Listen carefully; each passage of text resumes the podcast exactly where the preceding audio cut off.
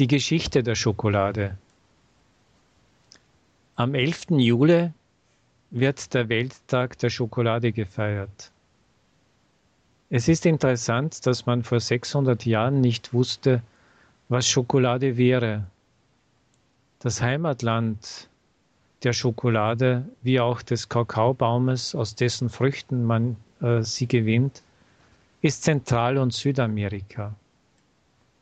Die Maya, Indianer und danach die Azteken vermischten jahrhundertelang gemahlene und rundum gebratene Kakaobohnen mit Wasser und gaben zu diesem Gemisch bitteren Pfeffer.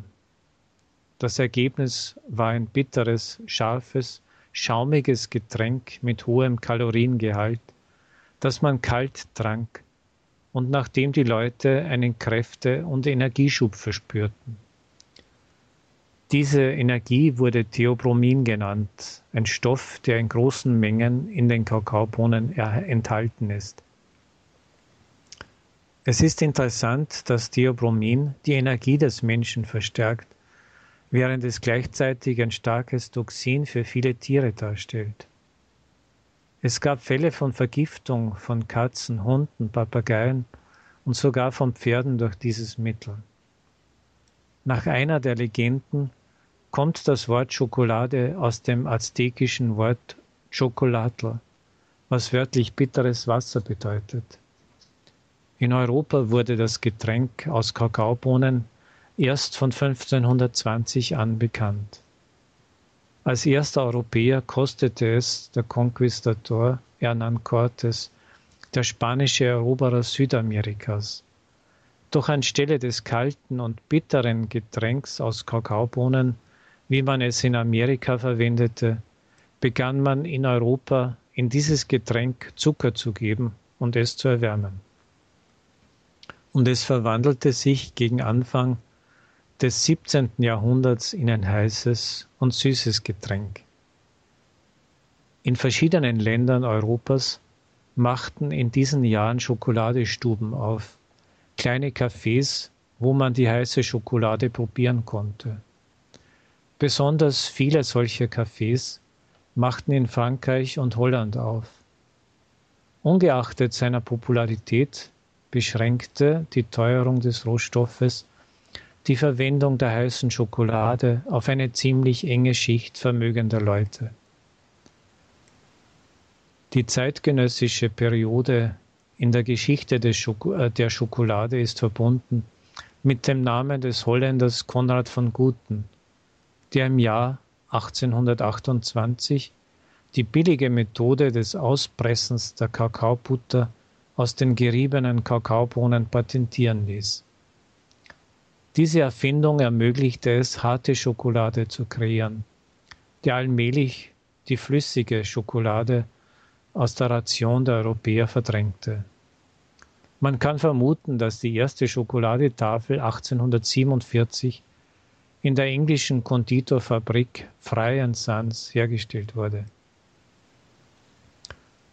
1875 konnte der Schweizer Daniel Peter nach vielen erfolglosen Versuchen endlich, nachdem er zur Anzahl der Komponenten trockene Milch hinzufügte, Milchschokolade erhalten.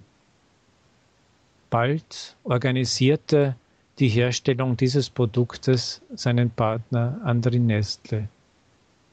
4 Jahre später vervollkommnete ein anderer Schweizer, Rudolf Lindt, die Produktion der Schokoladenmasse mit verschiedenen Zutaten.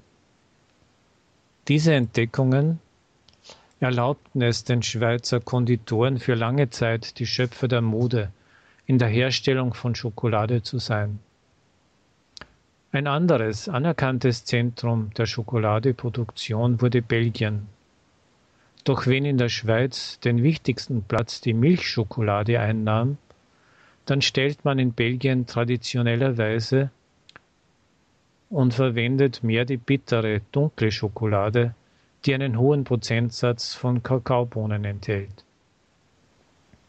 Im 20. Jahrhundert tauchte auch die weiße Schokolade auf, die ein Minimum an Theobromin enthält. Jetzt gibt es auch die diabetische und die Schokolade mit Poren, Doch das hängt vom Menschen ab und sogar vom Land, welche Art von Schokolade wem mehr schmeckt. Zum Beispiel in Deutschland und in der Schweiz bevorzugt die Mehrheit der Leute die süße Milchschokolade. In Russland jedoch mag man mehr die dunkle, bittere Schokolade mit einem hohen Kakaogehalt. Und als in den 90er Jahren die Hälfte der russischen Konditorfabriken in die Hand von Schweizern überging, die entsprechend die Herstellung von Milchschokolade verstärkten und die Produktion von bitterer Schokolade beschränkten, brach die Popularität dieser Fabriken in Russland. Und umgekehrt, die Popularität der Konditorfabriken, die im Wesentlichen die Produktion der dunklen Schokolade beibehielten, stieg an. In vielen Ländern und Städten gibt es Schokolademuseen. Ich besuchte solche Museen in Köln, in Brügge und in St. Petersburg. Sehr interessant und sehr lecker. Die Schokolade und Schachteln Schokoladekonfekt wird oft verwendet als Geschenk zum Geburtstag und anderen Festtagen. Schokoladeeier und Schokoladehasen werden in europäischen Geschäften vor Ostern verkauft.